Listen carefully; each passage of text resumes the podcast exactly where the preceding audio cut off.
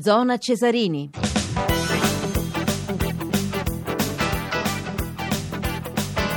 Ancora la buonasera da Maurizio Ruggeri. Allora, prima di presentare il nostro ospite, andiamo a riepilogare i risultati di questa quarta giornata della Champions League. Nel gruppo A, Dinamo Kiev Porto 0-0, Paris Saint-Germain 4, Dinamo Zagabria 0 e dunque il Porto si porta a 10 punti col Paris Saint-Germain a 9 punti, Dinamo Kiev 4, Dinamo Zagabria 0. Gruppo B, Olympiacos 3, Montpellier 1, Schalke 04, 2, Arsenal 2, in testa lo Schalke 04 con 8 punti, Arsenal 7, Olympiacos 6, Montpellier 1. Il gruppo C, quello che riguarda il Milan, l'Anderlecht ha battuto lo Zenit di San Pietroburgo per 1-0, Milan-Malaga 1-1, in classifica il Malaga 10 punti, Milan 5, Anderlecht 4, Zenit 3, infine il gruppo D dove il Manchester City ha pareggiato in casa con l'Ajax 2-2, Real Madrid 2, Borussia Dortmund 2, in testa il Borussia con 8 punti, segue Real con 7, l'Ajax con 4, solo un punto per la squadra di Mancini, Manchester City,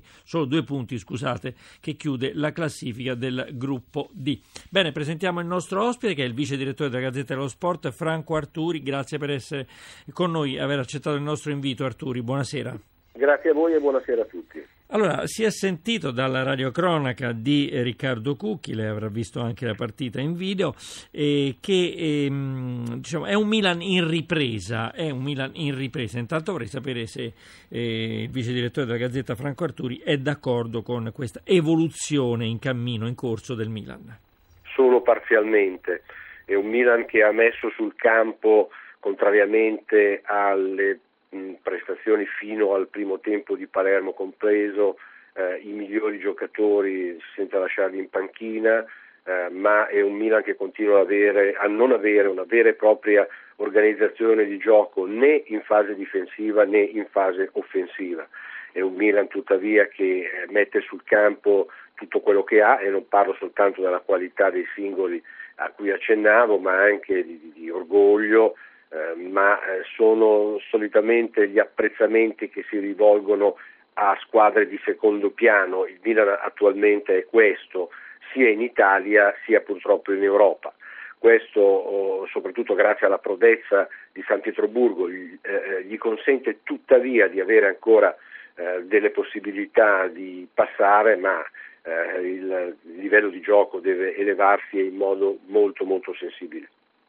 Ecco, il livello di gioco deve elevarsi, dice il vice direttore della Gazzetta Franco Arturi e, e, in effetti il Milan non era partito bene perché si era visto che eh, il Malaga cercava il gol e quindi era in difficoltà e forse la crescita c'è in questo senso che atleticamente la squadra ha tenuto fino al novantesimo e quindi ha fatto un buon finale, però forse non basta Arturi. Basta, bisogna in, in Champions League, ma abbiamo visto anche nel campionato italiano avere idee chiare, movimenti collettivi che il Milan non ha. Eh, I gol che prende il Milan sono quasi tutti in fotocopia, bastano uno o due veloci per eh, sfondare una difesa che ha il difetto di eh, rinculare, di tenersi purtroppo molto staccata dal centrocampo e la squadra manca di una strategia di recupero del pallone che eh, di questi tempi dovrebbe essere patrimonio generale eh, e così i suoi avversari molto spesso eh, ne risultano ingigantiti. Ecco, questo um, si rileva eh, in senso negativo anche nei movimenti d'attacco, cioè quando il Milan ha la palla e viene pressato molto spesso non può che rifugiarsi in improbabili lancioni lunghi di 50 metri.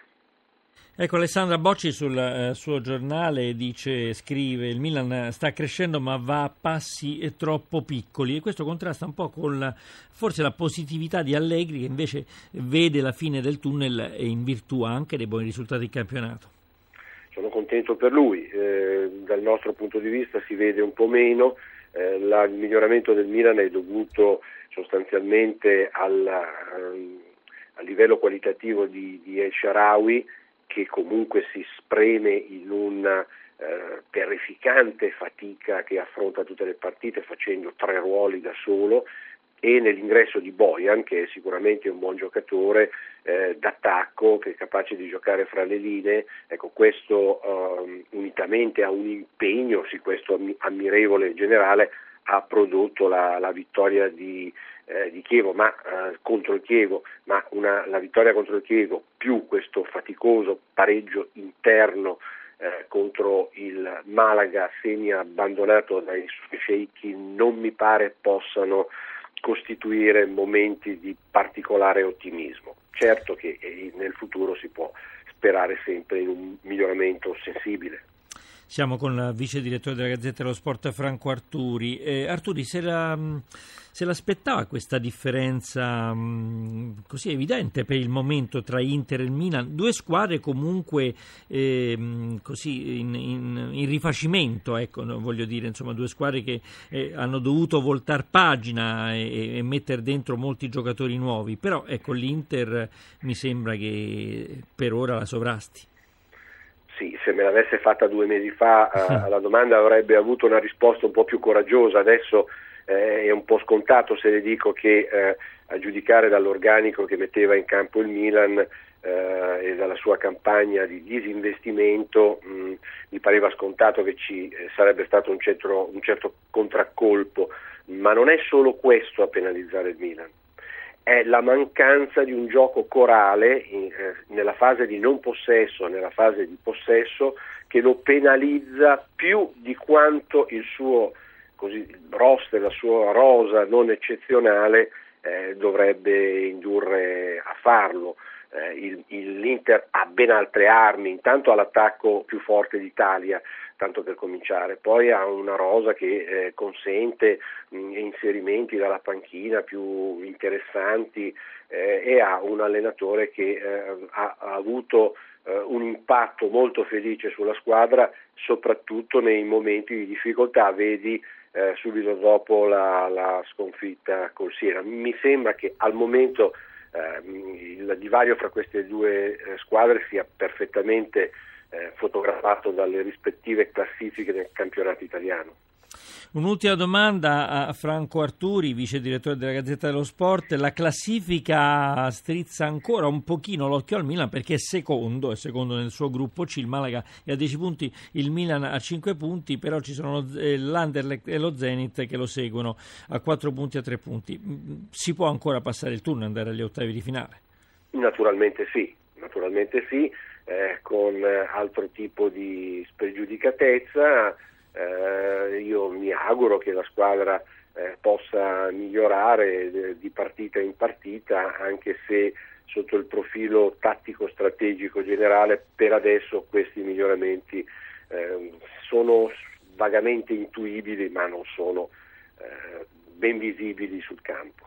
C'è ancora da lavorare. Io ringrazio il vice direttore della Gazzetta dello Sport Franco Arturi, grazie per aver accettato il nostro invito e buonasera. Sono io che ringrazio voi.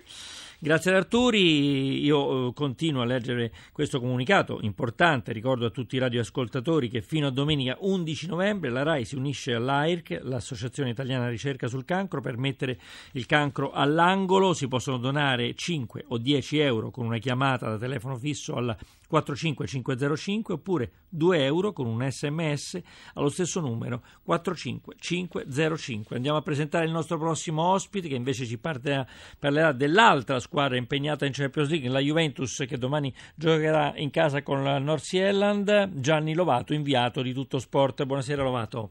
Buonasera a voi. Ha visto il Milan?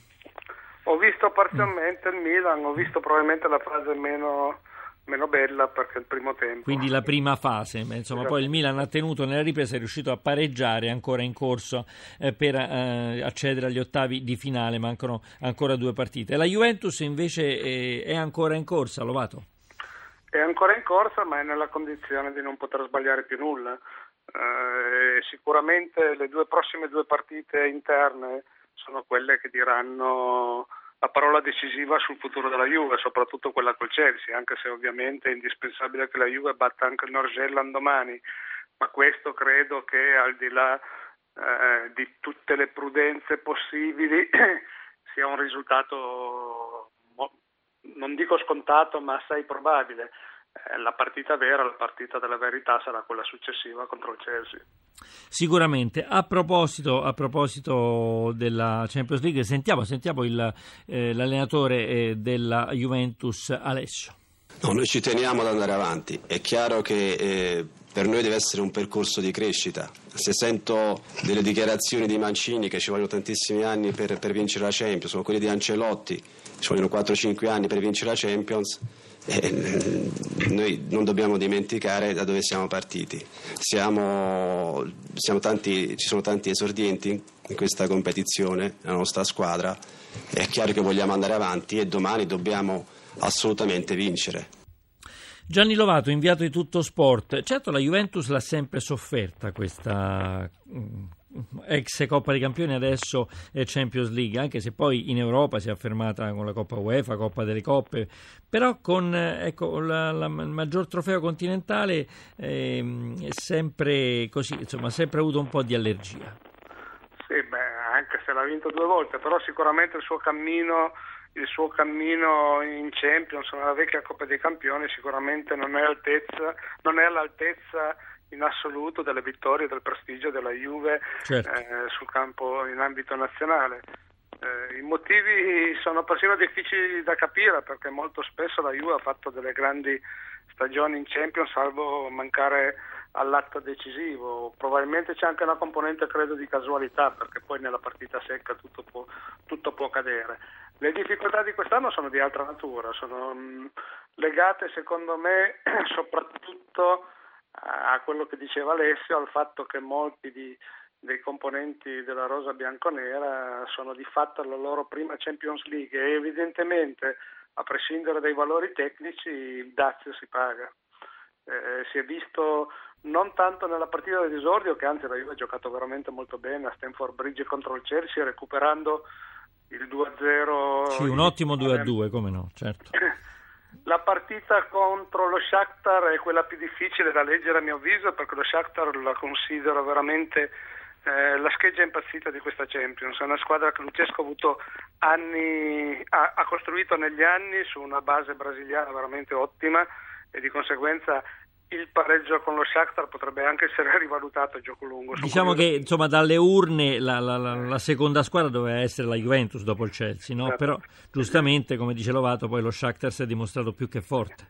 Esattamente, sono molto curioso di, di primo di in classifica tra l'altro. Cosa succederà domani a Londra perché è sicuramente una partita molto molto difficile per il Chelsea. Il vero, il vero peccato, non originale, ma il vero peccato insomma, della Juve in questa Champions è stato il pareggio di Copenaghen contro Norgelland, quello effettivamente era una partita da vincere e che essendo stata pareggiata ha complicato i piani di Conte.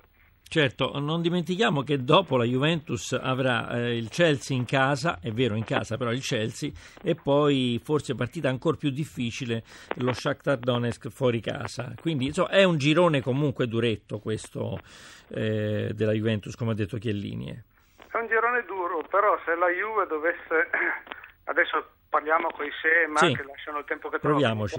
Laddove la Juve dovesse vincere domani sera andrebbe a sei punti. e credo che sia eh, appunto dicevo quasi scontato e battere il Chelsea probabilmente il pareggio nell'ultima partita sarebbe bene a tutti, tanto allo Shakhtar quanto eh, alla Juve e il, eh, il, meccanismo degli scontri diretti darebbe un vantaggio alla Juve nei confronti del Chelsea. Però Sicuramente. Questi sono bei discorsi fatti a tavolino, bisogna poi battere tanto il Norseland quanto E vabbè, di qualcosa bisogna parlare, Lovato. A proposito, il contraccolpo con, sulla sconfitta eh, con l'Inter, secondo te, insomma, ci può stare in Champions League?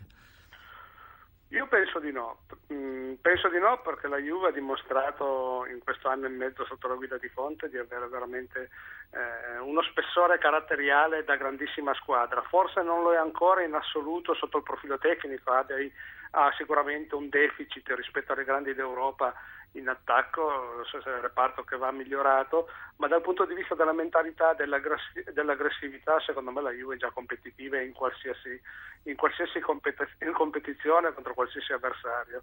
Per cui io penso che domani vedremo una grande reazione da parte dei bianconeri. Visto oggi Lovato poi le sorprese del Manchester City che non è riuscito a battere l'Ajax in casa e quindi la squadra di Mancini si trova a soli due punti nel suo gruppo D e lì le cose si mettono un po' male perché Borussia 8, Real Madrid 7, Ajax 4, Manchester City 2, il secondo anno in cui il, il Manchester City affronta la competizione con Mancini e mi sembra non sia partito benissimo. Beh, direi che la situazione lì è davvero compromessa, quasi, quasi vero, matematicamente, è quasi certificata ormai dalla matematica.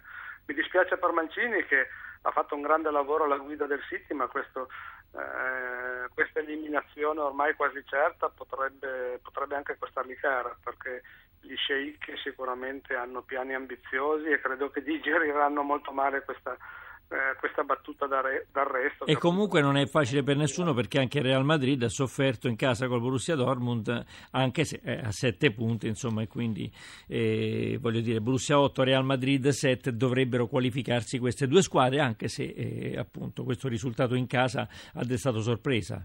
Sì, tra l'altro rimediato all'ultimo momento. E...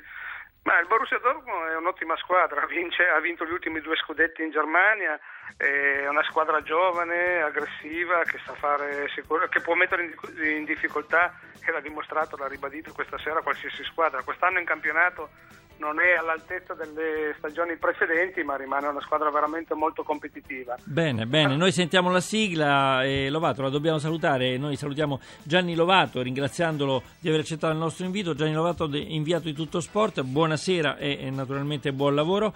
E vi ricordo che Zona Cesarini è un programma a cura di Riccardo Cucchi con l'organizzazione di Giorgio Favilla, la regia di Ombretta Conti, l'assistenza al programma eh, di Tony Tisi. Questa sera la parte tecnica abbiamo avuto il piacere di essere stati condotti da Stefano Catini e Stefano Siani. Vi ricordo il podcast www.radiounosport.rai.it, la mail a zona cesarini chiocciolarai.it. Domani andremo in onda alle 20.40 per Juventus Norsielland e la linea adesso va al GR1 da Maurizio Ruggeri. La buonanotte a tutti.